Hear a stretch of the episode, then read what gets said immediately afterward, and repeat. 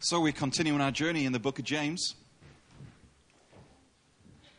Walk through chapter 1, walk through chapter 2, and now we uh, pitch our tent around James chapter 3.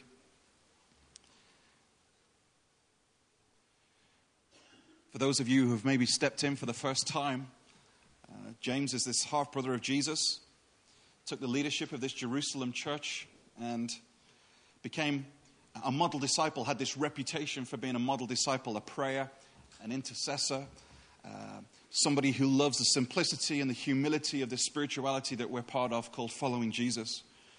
Uh, had this reputation and uh, had the nickname called camel knees. His, his knees were so calloused and hard and leathery because he spent hours and hours in prayer. It's probably the first book written in the New Testament. It's written quite early. It was intended for uh, members of his own congregation that were scattered all throughout the Roman Empire because of Stephen's martyrdom when he was killed. And so he has a number of his believers that flee, that run. And they flee, and, and as they flee, of course, they can't take possessions with them, they can't sell their businesses, and so immediately they're under pressure of poverty, they're under pressure of persecution. The Gentile mission hasn't started yet, or it's in its early stages, and so uh, this this faith is very much a, a Jewish faith, and so the Jews are persecuting them. And so the pressure from external uh, forces of poverty, of, of persecution, starts to take its toll on the community of believers. They're bickering one another. They are, they are missing the values of the kingdom. They're not walking their faith out. And James gets to hear of this, and so he writes this letter. And uh, it's a very practical letter. It's a pragmatic letter. It's a hard hitting letter. It's a, it's a letter that for me is so practical and so useful for us at the beginning of a new year. It's full of wisdom in there. And that's what we've called it the way of wisdom, the message of James. In James chapter 1, he kind of turns the spotlight inward on us. And the Holy Spirit asks us whether uh, we are walking in the life of God, whether our spirituality is the life of God in us. And so he basically asks us whether we, we love God. And if we say we love God, do we love God like God wants us to love? Love that is practical, love that is demonstrative, love that is uh, about looking after the orphan of, of, of holiness of the tongue. In chapter 2, the theme is faith. So, chapter 1, the theme is love. Chapter 2, the theme is faith. Do you believe what you say you believe? James says. Because James says the only way I can tell is through your actions, whether you believe what you say you believe. If, you, if your belief doesn't produce deeds, then there's a possibility that you don't believe what you say you believe, your faith isn't genuine, and you're in danger of thinking you're saved when in fact you're not. So James takes you and dangles you over the edge of this precipice, kicking and screaming. But that's what he does. Work out your faith with salvation, trembling, fear, work it out. But this morning we move on to James chapter 3. If chapter 1 was about the condition of our love and chapter 2 is about the condition of our faith, then chapter 3 is the condition of our tongue. And so that's where we are. So let's have a look at James chapter 3, shall we? Let's read the first few verses, James chapter 3, verse 1 to 6. Not many of you should presume to be teachers, my brothers because you know that we who teach will be judged more strictly. Great. That is just what I wanted to hear. All right? Thank you, James, for that start. Chapter 2 We all stumble in many ways. If anyone is never at fault in what he says, he's a perfect man, able to keep his whole body in check. When we put bits into the mouths of horses uh, to make them obey us, we can turn the whole animal. Or take ships as an example. Although they are so large and are driven by strong winds, they are steered by a very small rudder wherever the pilot wants to go. Likewise, the tongue is a small part of the body, but it makes great boasts. Consider what a great forest is set on fire by a small spark. The tongue also is a fire, a world of evil among the parts of the body. It corrupts the whole person, sets the whole course of his life on fire, and is itself set on fire by hell. We'll pause there for a minute. So, This passage flows out naturally of chapter 1 and chapter 2 because faith has to work. Remember, that's the whole thing. Faith has to work, it has to produce deeds in order to show itself genuine. If it's genuine faith, it will produce deeds, it will produce works. And so there's no greater work, there's no greater test, there's no greater deed of genuine faith than the ability to control your tongue. All right? It's flowing out of James chapter 2. And I've spent loads of time studying this passage this week, and I have squirmed in my seat for just about every single moment of it. I thought chapter 2 was tough, but no, this is one of the most demanding, um, challenging passages that I have ever looked at, and I have squirmed in my seat for most of it. And, and let me tell you now, you will deeply feel uncomfortable with what you hear this morning. And there are going to be times when you would inwardly groan and even feel a sense of shame because you, are going to be looking back at some of the things that you've said. And when you feel like that, I want you to take comfort in the fact that everyone else in this room will be feeling exactly the same way. All right? So take comfort in that. Because I love what James has to say here, right at the very beginning of verse 2. We all stumble. We all stumble. And I love that. Thank you, James. Because I will hang on to that bit in this chapter more than anything else. Because the rest of the chapter is very, very challenging. But I love James here. We all stumble. This is the man known for being the model disciple. This is the one that it's known. If you want to know what following Jesus is like, you, then you look at James. This is the man who's got the reputation of him the camel knees for, for praying for hours and hours. This is the man of the reputation who gave up so much in order for his faith. This is the man whose reputation was that he's one of the pillars of this early church. This is the top dude. This is the strongest leader you've got. And James says, Don't worry, because I do the same. So there's a bit of hope there. We all sin in this area. And if for a moment you sat quietly, smugly in your seat, thinking, I've got control over my tongue, then actually that's good news for us. The reason why it's good news for us is that means that Jesus has returned to earth already and decided to become a member of the church at Junction 10. How fantastic is that? See, at the beginning of chapter 3, James explains why the tongue and its control is so vital for you and me. And so let's have a look at let's have a look at the power of the tongue. James goes into in this passage the power of the tongue. See, like the rest of the book, he mixes up negative examples and positive examples. In verse 2 to 4, he wants you and me to know that the tongue has great power for good. This is a positive thing because the tongue is able to lead you into your destiny. It's able to lead you into your destiny. In both of the examples of the horse's bit and the ship's rudder, it's all about steering. It's all about steering. And so he's trying to get his believers to realize that the tongue, even though it's small, has the ability to direct and to orchestrate the whole of your life. This is why it's so important. This is why he gives a whole chapter to it. See, in the way he emphasizes certain words, he's trying to show you the enormity of the accomplishment. Look back at those verses again. The whole animal is turned by this bit in its mouth. As you know, horses hate me. All right, you know that, don't you? Horses hate me, and I have a fear of horses because they bite me every time I go near them. All right? It's due to an ex girlfriend thing and a bit of bitterness between me and the, and the horse because she loved the horse more than me. And so it, it detects that bitterness in there. But I've noticed that, you know, this whole horse, I, I went down to um, uh, Dorset to the, the, great kind of agricultural fairs and seeing these massive Shire horses. They are huge. And yet they are turned with something very, very small. He's on again here about a large ship being driven in the strongest of winds. And yet, what controls it is a very, very small part. I got to thinking in my office, I wonder what's the biggest ship that there is? It's called the Jahre Viking. It's on the DVD clip. Just have a look at this. What about this?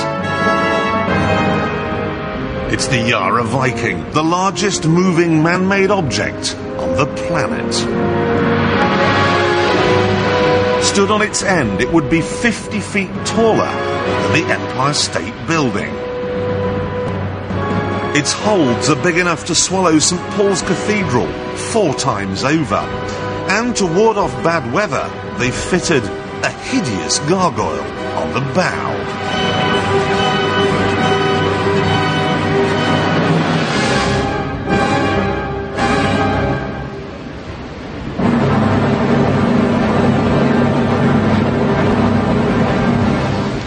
That was a great plan. Work to treat. But then, what do you expect? I mean, we are going round the Cape of Good Hope, just off the tip of southern Africa, right in the middle of winter. I hope this thing's got a big engine.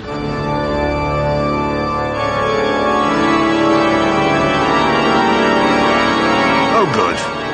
It has.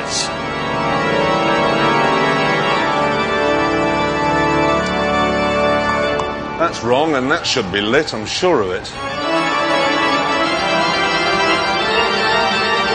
That's the gearbox. Boiler. Another boiler.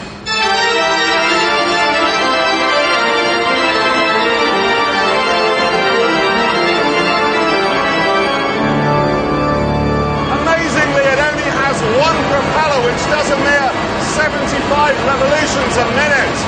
But it's 30 feet in diameter, so the engine has to be colossal.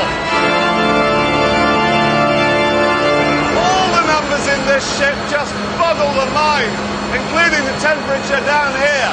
But strangely, it only has two lifeboats.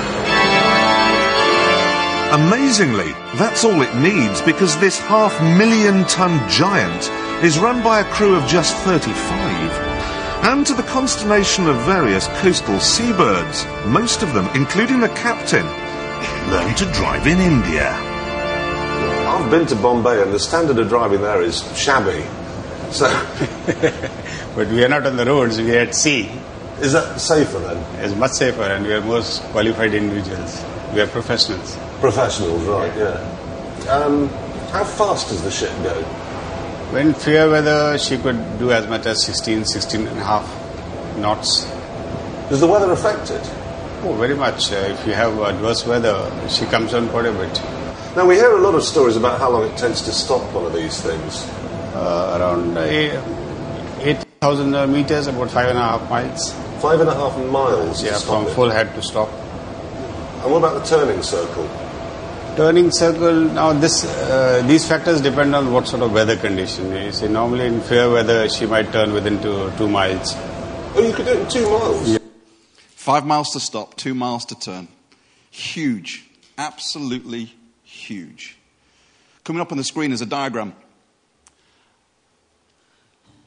You click the next one for us, thank you. At the top is the Jahre Viking. Circled is the size of the rudder. That's how big it is compared to the whole of the ship. That's how powerful the tongue is, James says. Something so massive, something going around the Cape Horn in the middle of winter, something so big is controlled by something so small. That's how powerful the tongue is, James says. It's the master switch. See, it can bring light and illumination to your life and to the life of others, or it can plunge you and everyone else around you into darkness. That's how powerful the tongue is. Don't underestimate its influence, James says. If you can learn godly ways of speaking, then maybe, just maybe, you can learn godly ways of living. The two are connected. But it's not just what you say, is it? It's, it's what you don't say. See, controlling the tongue is, is, is not just speaking good things, it's about when the negativity or something erupts inside of you to be able to bite your tongue and actually not say what you're feeling or thinking. The old adage, is it true? Is it necessary? Is it kind? Is something that I grew up with as a kid and something that actually we need to take note of again when it comes to our speech. Because we all want to mature in our faith, to grow and become like Jesus in the way we live, the way we think, the way we engage with our world. We want to be like Him. But the secret ingredient, James says, to being like Jesus on this spiritual journey is the tongue. It's the secret ingredient. It's this tiny little part. It's something that's so easily overlooked, James says, and yet it's vital for most of us. I love how the message translation put this. It says, A word out of your mouth may seem of no account, but it can accomplish nearly anything or destroy it.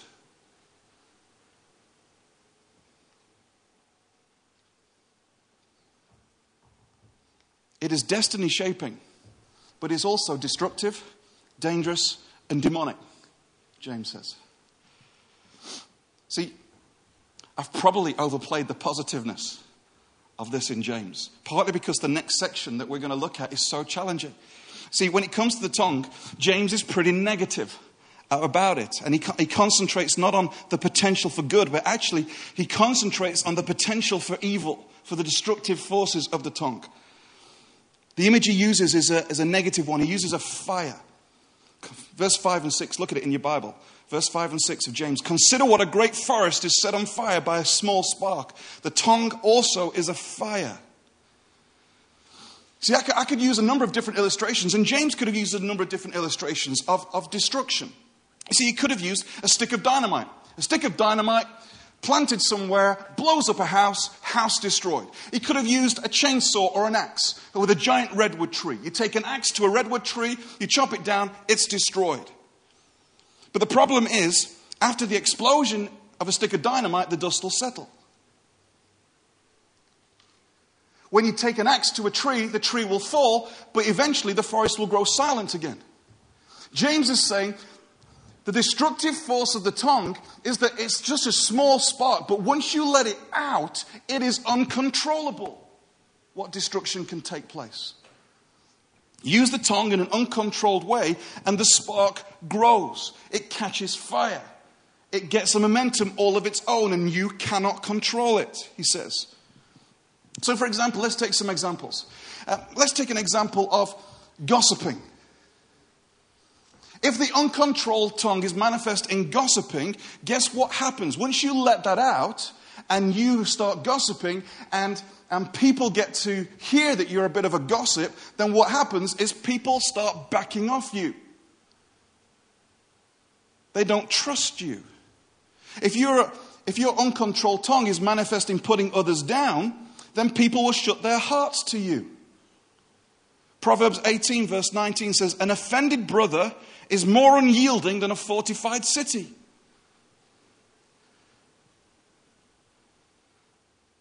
You see, if, you if your offensive, uncontrolled tongue is about bragging, then people become cynical of you. If you're bragging, if you're prone to exaggeration, people don't believe you. If you're, if you're prone to complaining, people get sick of you. If sarcasm and insults come, from you, then people won't follow you. You see what I mean? As soon as it's unleashed out there, it begins to grow and develop. See, the fire seen here as evil and sinful spreads to others. You know what is happening here at Junction 10? When you're at the, you know, you, you, hear all sorts of different things. There's actually stuff happening here in Junction 10 right now. There are a few squabbles with people. It happens. It happens in families. We're part of a family. It happens in my family. It happens in everybody's family. But there are squabbles going on. But instead of taking a step back, controlling the tongue, and dousing the flames with patience and grace, there are some people that seem to like to think, let's pour more fuel onto the fire. It's dangerous.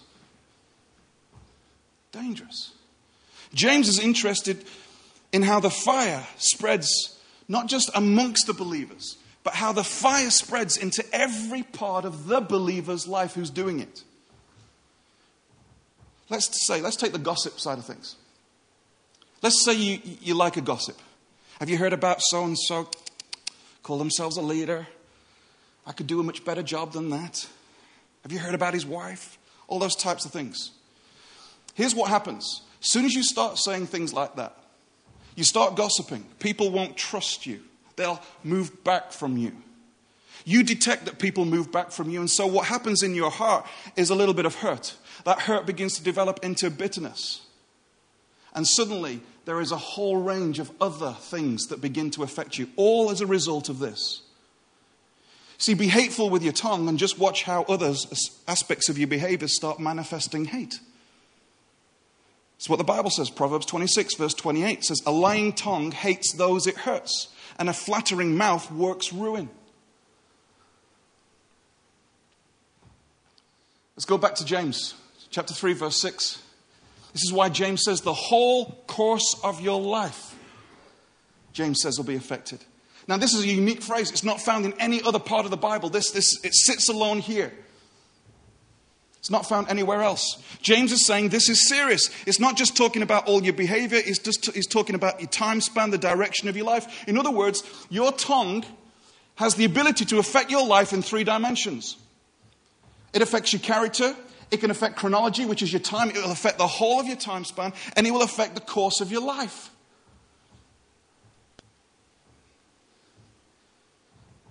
Verse 6 says, Your tongue is also set on fire by hell.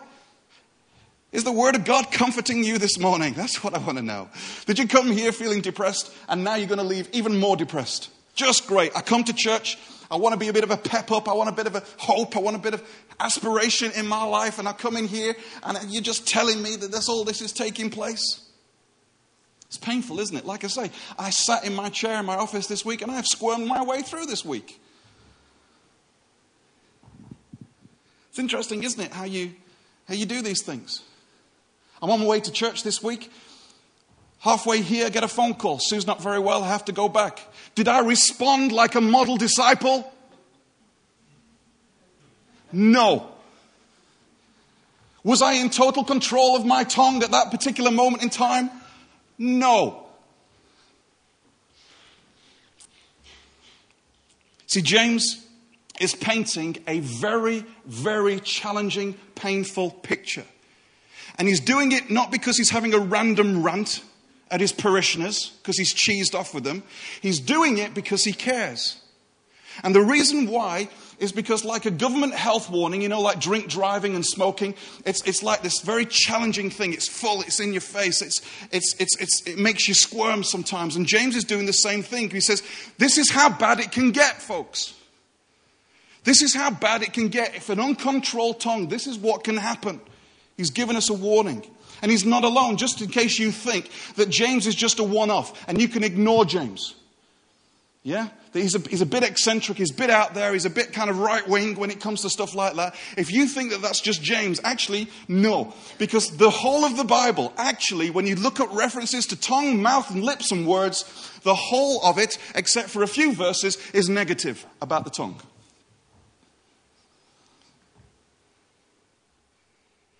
Much of James, as you know, is inspired by Jesus' teaching. Hear the words of Jesus. Matthew 12, verse 36. But I tell you that every careless word that people speak, they shall give an account for it on the day of judgment.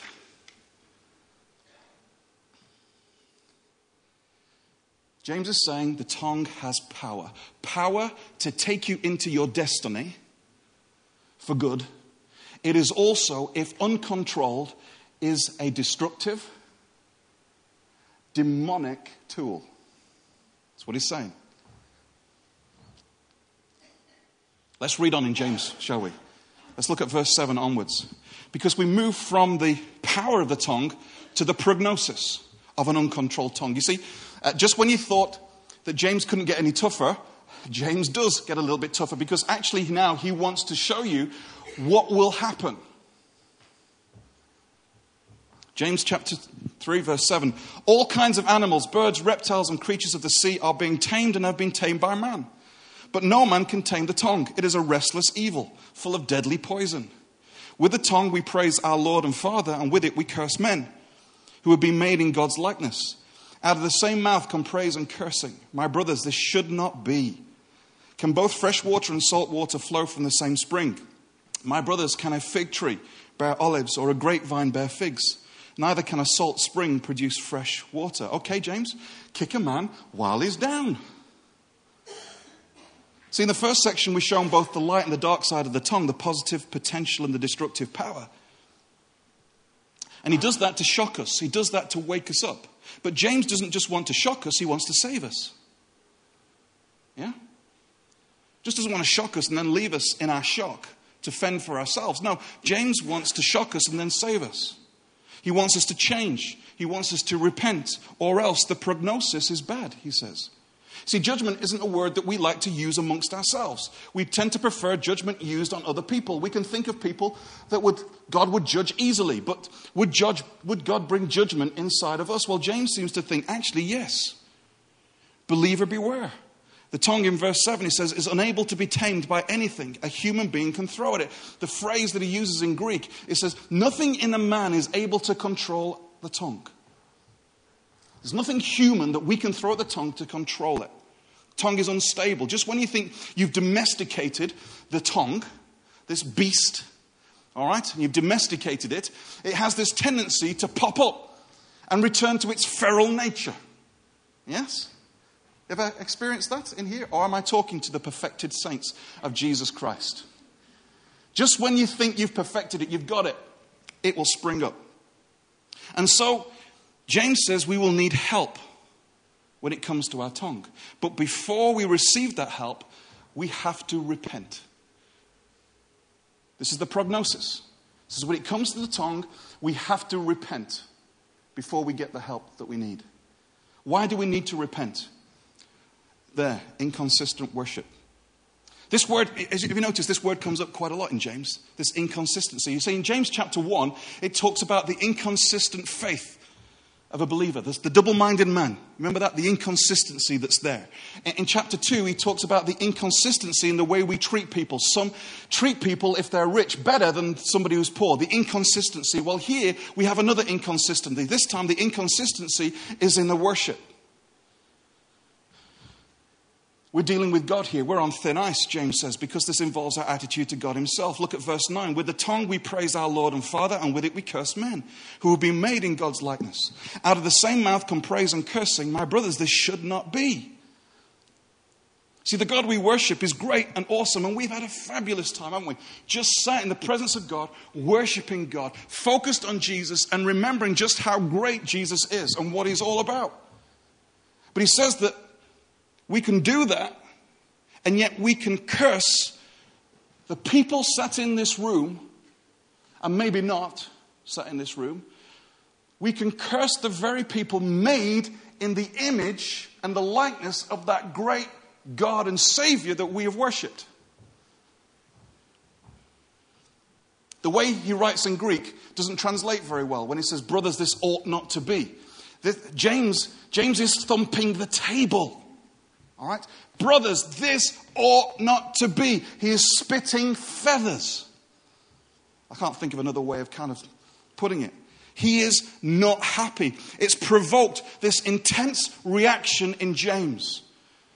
And I sat there in my office this week and I just wondered because I didn't have the same intense reaction.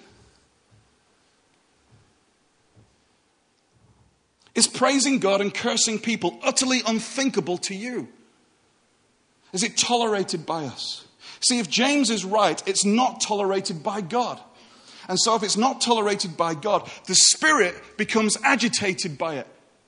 And if the Holy Spirit is agitated by it, guess what? The Holy Spirit gets up and flies. See, sarcasm, cutting remarks are quick to accuse attitudes. We're so quick to judge people's motives for bringing in changes or doing things. I remember as a 17 year old lad, I was working in my home church. I'd given a year voluntary. I think I was 18 actually. Given a year voluntary to my church. And uh, we were setting up for the Sunday evening service. And uh, it was about five o'clock, and there were a few people dotted around the church. And uh, I noticed that uh, the senior leader there, the senior pastor, was talking to a guy in the church, a guy called Bill Hopkins. and Bill Hopkins, they were having a chat. It was an intense chat, and you could see that it was an intense chat on there. And so you were walking around getting things prepared. And uh, eventually I heard the senior minister say, Look, Bill, I can't have the discussion now. I'm preaching in a little while. We're just going to have to talk about this a little bit later. And as he turned around to go, Bill Hopkins came running up to him and he smacked him on the back. Poleaxed the senior leader on the floor. I'm there thinking, okay, I've given my life for what? To serve this? Believer hitting believer. There may not be people physically smacking somebody in this place. If there is, I'd probably like to know about it if you could let me know. But there are people here today who've been thoroughly irresponsible with their tongue. It's uncontrolled, it's unguarded. And the thing is, you've never actually seen what you've done, or taken ownership of it, or repented of it. And guess what? It's left to others to dampen down the fire. Spend so much of our times dampening down fires that mature believers in Christ should know better.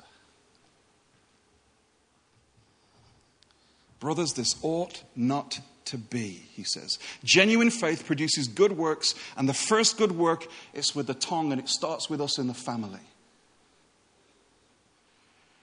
Where's our biblical sense of shock? Where is it? Maybe because we don't see how destructive and dangerous and serious it is. And that's why James spends so much time pouring on example and metaphor and illustration, kind of building this up. Guys, do you know how powerful the tongue is? We've grown up in a culture where speaking from the heart is valued. And I'm okay for speaking from the heart. But there are times your heart is deceitful, deceitful. Yeah? Because we may be saved, we may believe in Jesus Christ, but we've not been glorified yet. And there is sinful nature inside of us, and so our heart is deceitful. And actually, sometimes it's better you keep in your heart and you keep it there. We've been grown up in this culture that we've got to share from our heart where we have rights and empowerment to claim those rights wherever we can. We're surrounded by sarcasm and cynicism and anger. So it's okay then. It's okay to tolerate that. It's okay to praise and worship God and yet speak so negatively and destructively about people who are made in the image of God. It's okay to do that then. James saying, This ought not to be. James is trying to show you, shock you, but more than anything else, save you. Because if this is coming out of our mouths, then just maybe there's something not quite right in here. Where does the source of life come from? Are we not followers of Jesus? Are we not His? How can we live with such inconsistency, tolerate such behavior as the norm? Well, there's a problem, and the problem is the source. The source. The source of the problem is the heart. Look at verse 12 again in James chapter 3. My brothers, can a fig tree bear olives or a grapevine bear figs? Neither can salt spring produce fresh water. You see, just when you'd staggered back from the edge of the precipice from last week, James then marches you and dangles you over the edge again. And if you think that it's just James on his own, no, Jesus is standing there with him, dangling you over the edge. Because the implication is a true disciple will try so hard to watch what they say not get it right all the time, but will try so hard to watch what they say and not tolerate an uncontrolled tongue for long. James is saying, however, those who keep on doing it and keep on doing it and tolerate such an uncontrolled tongue is evidence that you are not a genuine follower of Jesus. And the prognosis is if that stays the same, then you are in danger, he says, of your faith not being genuine. And if your faith is not genuine,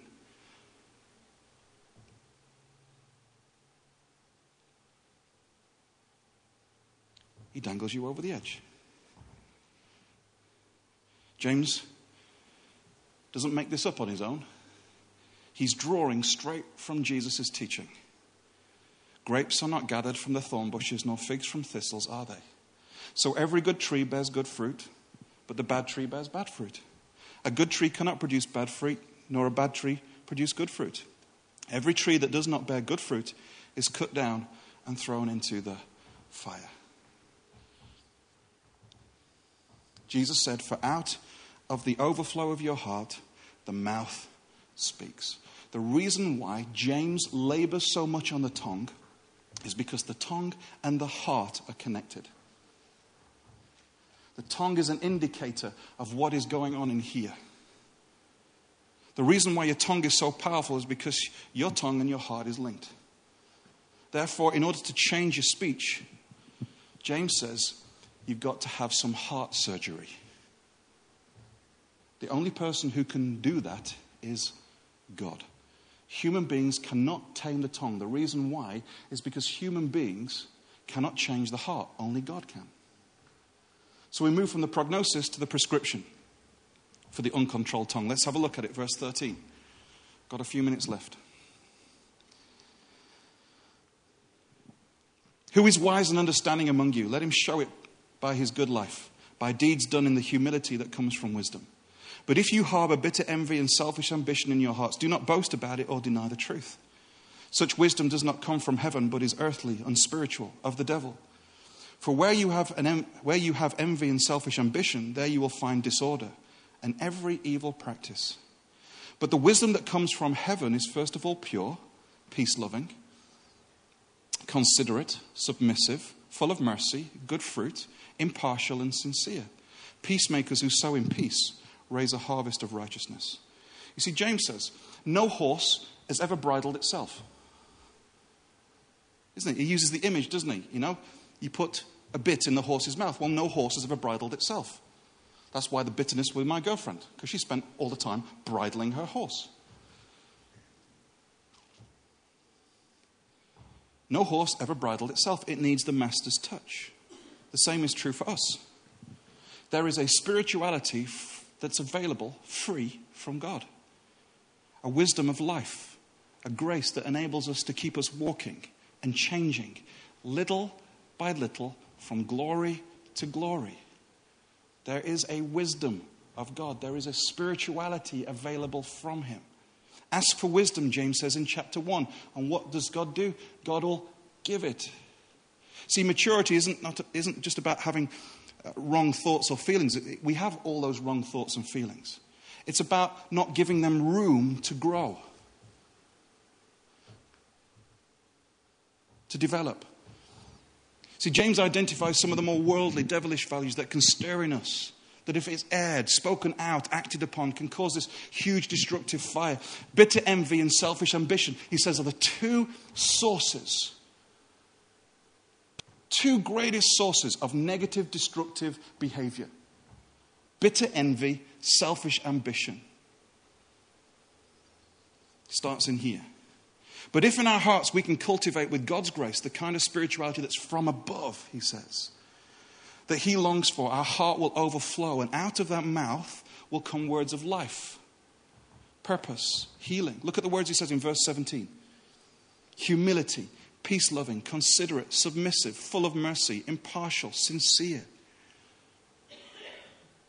All available from God all available from God's grace to come and to change our hearts, to work our hearts. And out of our hearts, the mouth begins to speak, little by little. But even here, James strikes a balance. See, yes, God can change your hearts from within, but He won't control the tongue for you.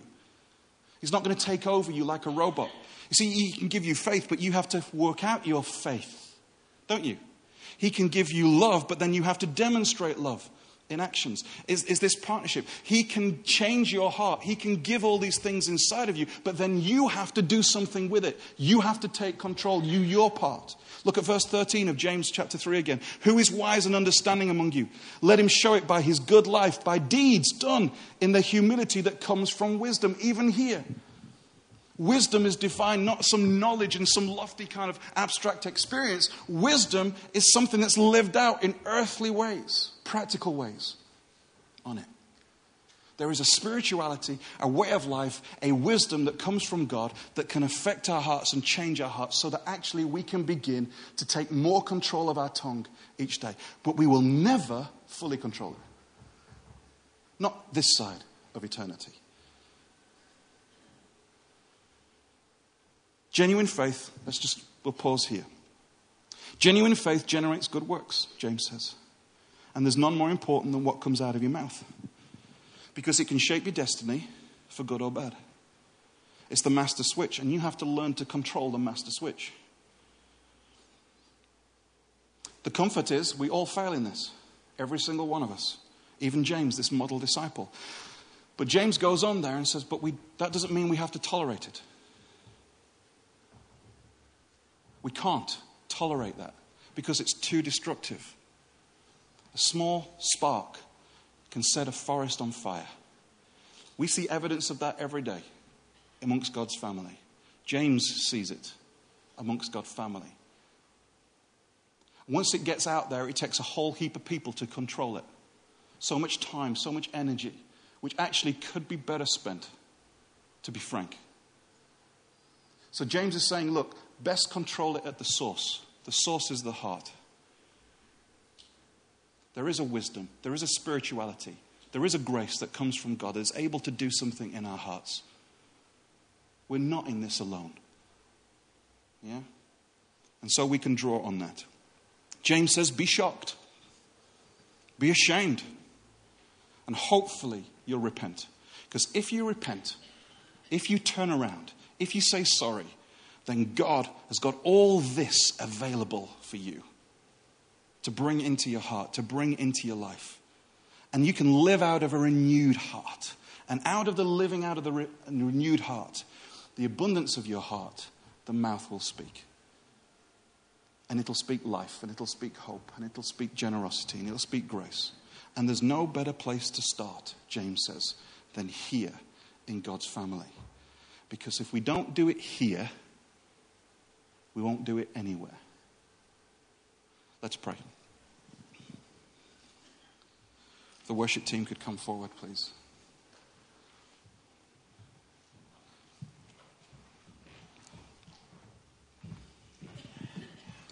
It's challenging, it's hard hitting.